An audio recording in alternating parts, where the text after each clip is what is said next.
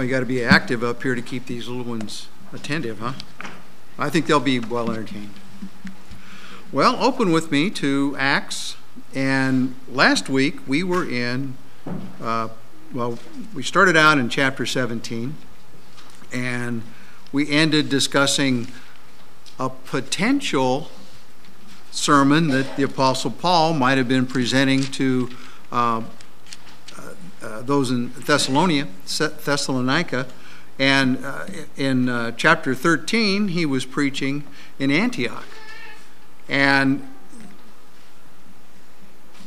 in verses 14 through 43, or 41, he laid out what Christ was, who Christ was, how important he was, and gave some history.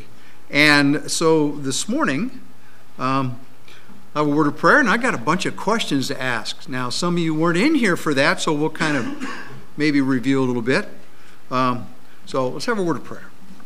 And Father, we do thank you again. Thank you that we can gather around your word. Thank you for each one that's here. And pray, Father, that as we present this lesson this morning, that we will see how important it is to be true to God's word, that we not compromise in any area of the Scriptures. And Father, how it is also important to realize that our words may offend some people, but Father, mostly it will show people the way of salvation, and they'll come to know you as their Savior. Father, I thank you for the truths that we can teach. I thank you again for each one that's here. I do pray that they have an open heart, ready to learn what we have here, that they can use in their lives as they walk through this earth. And we ask it in Jesus' precious name. Amen. Amen. Now, in chapter 13, like I said, Paul's sermon that he presented, and in Thessalonica, he was there for, they said, 3 Sabbaths. Sabbaths. And, yeah, get those words out right. A little more coffee. But what was interesting is that after those 3 Sabbaths, some of the people there didn't like what he was preaching, but yet a lot of them did, because the church got started as a result. So some of the questions we have, in fact, let me see if I can go up here, get us out. Yeah, Paul preached in the synagogue, and we discussed that the Apostle Paul, because he was a Pharisee, the synagogues readily accepted him in to teach. And I'm sure, and we know that in there that many of them did not like what he was teaching. He was teaching, as far as they were concerned, counter to the law. You can't teach that stuff and get away with it. You can't say that this man Jesus was equal to God, and on and on and on and on. They come up with all those excuses. So he started out and explained that how Israel, they came out of Egypt. They went through the wilderness. They had the judges. They had the law given to them, then the judges, and just went through a bit of history with them, and then explained how important Jesus was. In fact, in chapter 17, chapter 17, in verse 2, he says, "And Paul, as his manner was, went into them, and 3 Sabbath days reasoned with them out of Scriptures, opening and alleging that Christ must needs be suffered and risen from the dead, and that this Jesus whom I preach to you is Christ." To most of those Jews, they knew that, but they weren't willing to accept it. So here's some questions, or a question to start with. Which of the statements in Paul's messages might have offended the Jews? And I know some of you haven't read it, but those that were here last week, what do you think, what portions in chapter 13 might have affected them? Brother Chris? Well, in that chapter, he preached on Psalm 16, how he likened Christ as David speaking prophetically, right, ultimately of Christ. Right. God would not lead his soul in hell or suffer his holy one to see corruption. Right. So he would have been equating Christ with deity. Right. All of that would have rubbed them wrong. Definitely rubbed them wrong, because he was equating Jesus with God. that he is deity. He is the Messiah that was prophesied. In fact, like I mentioned, I ran across a summary that was presented that showed in the Old Testament the prophecies that identified him, the names that were given to him. And if we have some time, we might read through there. But what other areas might they have determined that offended them? Sylvia? In verse 27 it says, I knew him not. And then in verse 28 it says, I found him close to death. Yes. You know, so, so the Jews were definitely involved in Christ's death. They didn't like that. They didn't want to be accused of that, even though they were guilty. And, you know, each one of the Jews carried that with them. In fact, today people accuse the Jews, oh, you killed Jesus. Well, guess what? We put Christ on the cross. Our sins put Christ on the cross. He went there willingly. And if the people would have listened to Pilate and let him go, there would be another way in which God would have assured that Christ was going to be that sacrifice. So the Jews didn't like to be accused of killing this person. They don't want to be accused there. Anything else? Anybody else have a thought? Lisa? I had that he was calling them despisers and doubters and in danger of judgment. Exactly. Yeah. Despisers and doubters. You know. So, how many of you want to be called that? You guys all want to be called despisers. You know. How many of our parents? You know. Did any of our parents do that to us? Nah. Kids, does mommy do that to you guys? Do they? Yeah. Oh. Art Linklater here, out of babes' mouths. No, as parents, we don't call our children despisers. We might tease them and call them cute names and things like that, but not like what was pointed out here. You know, they were despisers. We were despisers. Again, we put Christ on the cross. Another area to think of is he was he talked about their behavior of Israel in the wilderness. He walked through in there and pointed out that they murmured and they complained, and yet God was taking care of them. His reference to Jesus' resurrection in verse 29 and through there. 29, it started out, it says, when they had fulfilled all that was written of him, they took him down from the tree and laid him in the sepulchre. But God raised him from the dead. They also, throughout here, pointed out that they equated him with God. And that was blasphemy as far as they were concerned.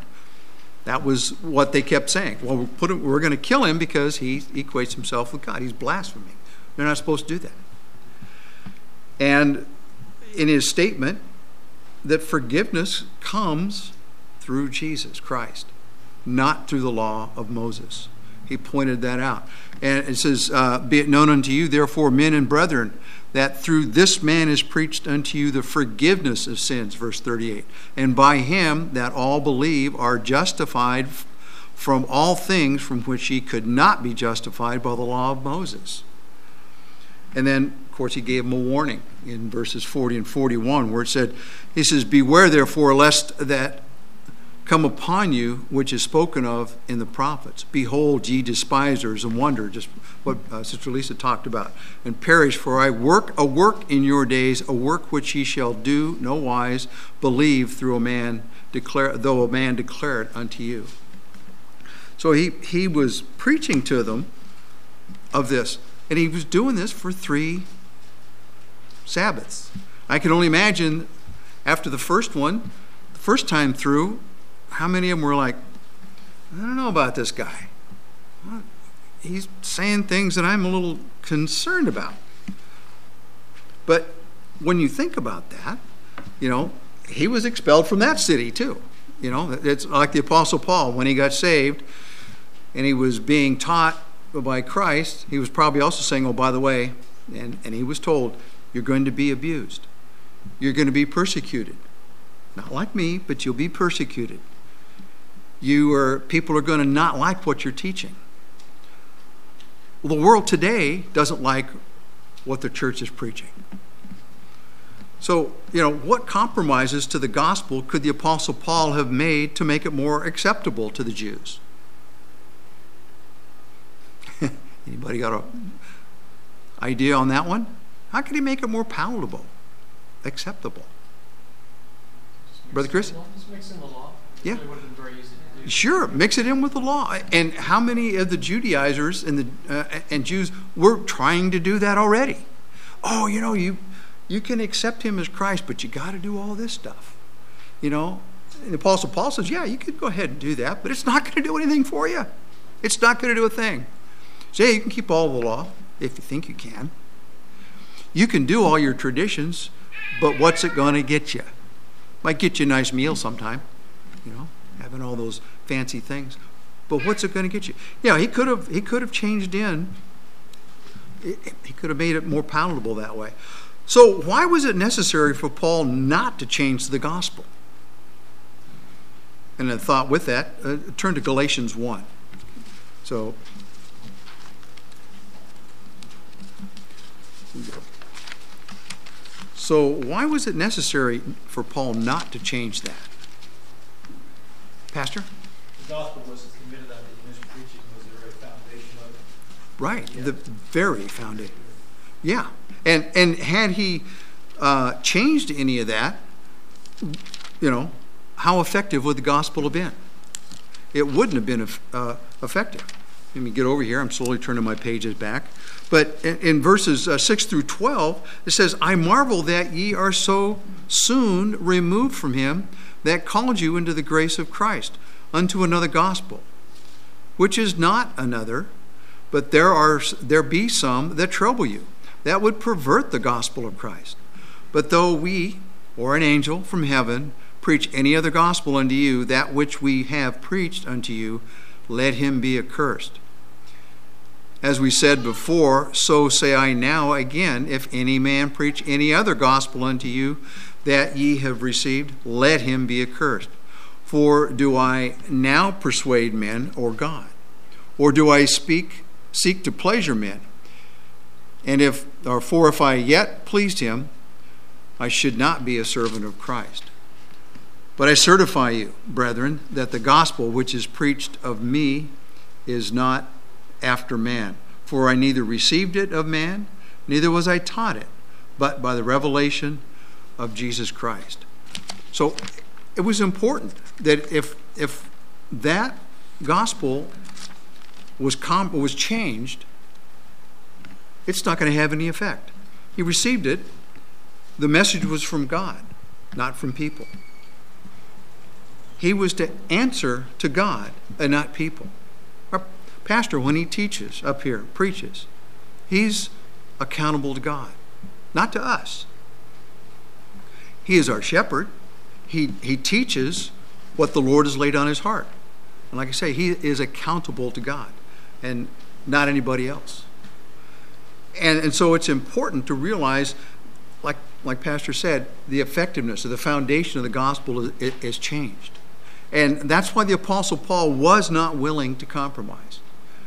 He would rather be beat. Can we say that today? How many of us are willing to stand up for the gospel? Especially in the climate that we're currently in. We are being challenged. The church is being challenged. I gave Pastor a guideline from Christian Law Association about reopening churches. It caused him to think a little bit. That's why we have all the kids out here today, kind of talking about what Pastor might be speaking about. But it's important to know that we're meeting because God has called us to meet. We're meeting because it's important to get the gospel out. We're streaming over the internet to get the gospel out. We don't know who else is tuning in. It'd be nice if we got feedback from some of those folks that were out there that said, hey, I got your messages. I'm glad you guys are doing that. We're using every tool possible. The Apostle Paul had the internet back then. Guess what? He'd be broadcasting. Of course, he wouldn't have to go as far as many places either. I think about our missionaries today. It is difficult for them But they want to get the gospel out. They need to talk to people to present their ministry. The Apostle Paul was not willing to compromise anything with the gospel. And I'm thankful that this church doesn't do that. And many other like-minded churches are not afraid of the gospel to be preached. All of the gospel. Talking about the blood, talking about sin, realizing that we are sinners. And without that. So, you know, he was willing to be persecuted by men because of that. He didn't add anything to the gospel. He didn't put in, and he pointed out in many of his epistles about bringing the law in as part of salvation. He didn't want to do that. So he wanted to be faithful. I don't remember what song number that is, but you know, the song says, I want to be faithful. I want to be true. That should be ours. So today, you know, we don't normally struggle with adding to the gospel, at least if you're teaching. You know, if a person's teaching out of the scriptures, we're not adding to that. But there are a lot of people that do add to that. Oh, you know, do this and then do that. They're still doing. And it's so important to realize that if you're doing something, it's never done. It's been done for us. Salvation, we can secure it because of Jesus Christ. He did it. We don't have to do anything more other than accept him and accept what he did for us. But there are others going, oh yeah, well, along that line, you need to. And so they add to it. But the real problem, and it's, like I said, especially now, is sharing the gospel. A lot of people, you know, visitation programs have been somewhat curtailed, making it very difficult. Some people won't open the door.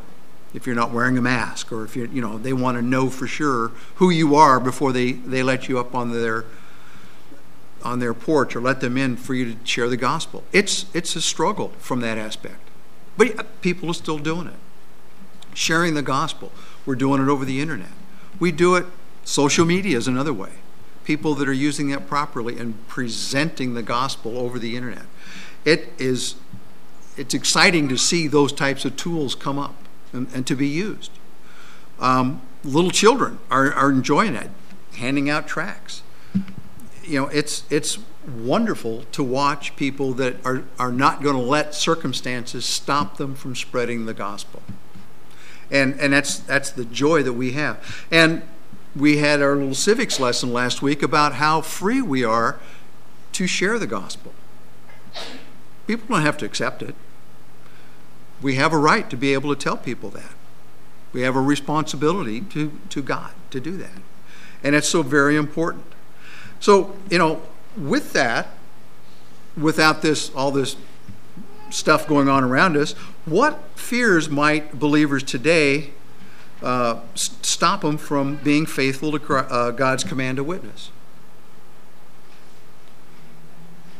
Any thoughts? Sylvia? How we would appear to them, yeah. Some people, your church meeting is not right. You know, you can't meet together. You're not social distancing properly. You're going to spread the virus, and on and on and all sorts of stuff. Of course, you know, if we didn't have what was going on around us, what would be other things that people would what fears might they have? Valerie? I know I struggle with my family because I grew up, you have to keep peace among family. Oh, yes. And talking about, you know, this is what you need to do to be saved, and you don't live a life that shows that you believe. Exactly. So that doesn't promote peace. Right. A lot of our families call us hypocrites, right? Yeah. Oh, you don't exactly do exactly that. But family is hard. It's very difficult to share the gospel with our families. So sometimes that fear affects us. My family already knows that I'm a renegade. Many of them have unfriended me on Facebook because of that.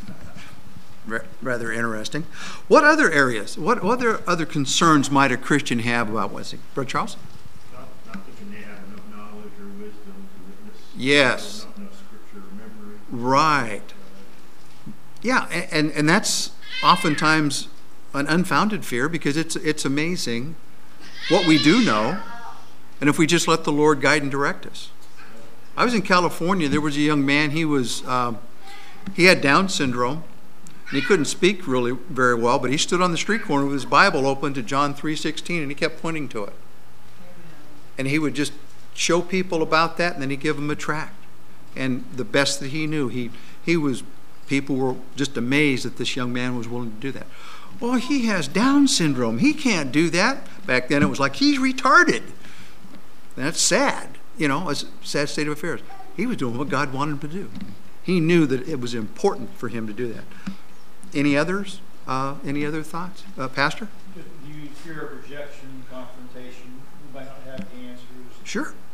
Right, because what's the first thing people do when you start telling them, you lead them through the plan of salvation, and then immediately they start asking these other questions. You know good and well that they're not ready to accept. They're willing to, they just want to confront. It's always nice when, that's an interesting question. Let's just get back to that later.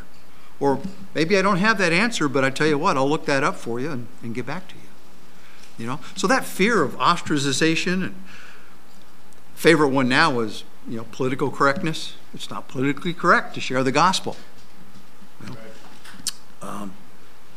Maybe there's one that right now goes on. Getting in trouble with the employer or the law. Churches have been taken to shut down, find money because of teaching and preaching the gospel now. A lot of churches, people would be upset the fact that how we're meeting. We're social distancing. Families are sitting together. People are there. We're abiding with the law as best as possible, but yet we want to preach the gospel. We want to get the word out. That's important. The Apostle Paul was doing the same thing. How many times was he beat by people? He was left for dead. People did not want to hear that. But it's important for us that if we want to be faithful followers of Christ, that we faithfully share as best we can. Now, there's times that we can't or maybe shouldn't. The opportunity might be, standing in a long line at the grocery store where a bunch of people are and then trying to witness to somebody. That might not be the exact time to do that. Or why the policeman's writing you out a ticket because you violated something, that may not be the right time. Although telemarketers, those are perfect time. You have them captive. Some of them change their mind afterward. But it's important. If Paul could faithfully share the word when his life was being threatened, we could at least do the same thing. The likelihood of us being killed, although depends on where you're at right now, but the likelihood of being, beaten for your belief is really pretty slim in the United States. If you go to certain towns and you try to do certain things, you're probably going to get in trouble, but you should not be out at that time of the night either. But so it's important for us to understand that the Apostle Paul was not going to compromise the gospel. We don't compromise the gospel here. Some people probably think that we're too harsh with the gospel. They think that, you can't be preaching on that. Well, why not? It's in Scripture. It's like pointing out somebody in their operator's manual that they're not operating their equipment the right way. And they goes, well, why do I need that thing? Well, why do we need the Scriptures? Why do we need that? So it's very important. And like I said, when you think of the prophetic preaching that the Apostle Paul did, you think he did this for 3 Sundays, for 3 Sabbaths. So you wonder, well, if he did like chapter 13 of Acts and probably presented it in different forms, he probably went through and presented things like, the Christ was called Shiloh at one point from the tribe of Judah and to rule the nations. It talks about it in Numbers. And, of course, he didn't have the Bible broken down like we have it today. He would say, well, from the law, he pointed out this. And from the prophets, this was pointed out. you know, we go through and says he'll be one that will have dominion. Numbers 24 talks about that. Out of Jacob shall come he that shall have dominion, and shall destroy him that remaineth in the city. Or like a prophet unto Moses in Deuteronomy, the Lord will rise up unto thee a prophet from the midst of thee, of thy brethren, like unto me, unto whom ye shall be hearkened, according to thou hast desirest of the Lord thy God in Horeb. And it says he'll be, you know, he'll be called a king. 1 Samuel 16, it says, the Lord said unto Samuel, how long wilt thou mourn for Saul, seeing thou hast rejected him? And it talks about that his I will go and send thee Jesse the Benjamite. And it talks about out of David's family. He would go through and point out, the Apostle Paul probably pointed out, that he's from David's family. And they all knew that from history. But he'll be called a branch. He'll be called the prince, an anointed one, God's firstborn. He'll be called Wonderful, Mighty God, Everlasting Father, Prince of Peace. He would probably lay these out to him. He also pointed out to him, he says, you know, the time of his coming was foretold. You know, Daniel, he laid it out for them. And, of course, who are they going to reject? The Old Testament. They're going to go, well, wait a minute, you know, that kind of makes sense. He'll go through, you know, point out the Bethlehem's where he's going to be born. Or he'll be introduced by an Elijah-like forerunner. Or it's Galilee will be where his ministry is. Or he'll die with the wicked. The Psalms laid out so many of foretellings of what's there. And, you know, he would go through and lay that out in a semblance kind of like that and say, now don't you think that the Old Testament or the scriptures at that time laid out this forecoming? And many of them stopped to think about that. He pointed out, too, that, you know, all these were written by different people at different times, and they all pointed to the same person. So what he was trying to show them that even though he was a Christ rejecter early on, it was important that he understood that I rejected it, you have rejected it, but you don't need to reject it. And each week he was doing that. And so as he was developing that, the people responded to that message. And out of there, you know, there were basically two groups of people in there. You had the Jews, and then you had what they call the Greek or the proselytes. And so a number of the Jews believed and looked to follow him. In verse 4, it says, and some of them believed and consorted with Paul and Silas, and of the devout Greeks a great multitude, and of the chief women not a few. So he was reaching many people. Some of the Jews who heard him were persuaded and believed. And they not only believed that Jesus is the Messiah, but they joined with him. They probably told the others, you know, let the guy speak. He's telling some truth here. Think about that. And then, of course, there's a few of them out there that were adamant. They weren't. You're not going to change my mind. There's no way you're going to, you know, it's not possible. And so they became that body of believers that built up. And then you had what they call the God-fearing Gentiles, the Greeks, you know, the devout Greeks. Some of these were proselytized into Judaism. So they were living as Jews, understanding what was there, but they listened. And as it said in the beginning, as his manner was, he went to them and 3 Sabbaths reasoned with them. The Apostle Paul knew that if he went to the Jews first, they had at least a foundation and an understanding of who God was and what he was doing and what their importance was, and showed, hey, everything you've been doing points to this man Jesus. And this was why all this happened. Well, as the Greeks came in there, they understood it and were trying to equate this from the paganism that they were living with. And when he presented Christ, it probably gave him a very eye-opening thought of, yeah, that makes complete sense what he's talking about. And as he was presenting this, these were the chief women that he talked about here, who may have been Jews, may have been, but most of them were probably Gentiles. They were very well-to-do. They were in the what you would call the upper crust of the city, and so he had a pretty good-sized number. We don't know how many it was, but it was enough that it created a problem for the Jews themselves, those that were rejecting Christ.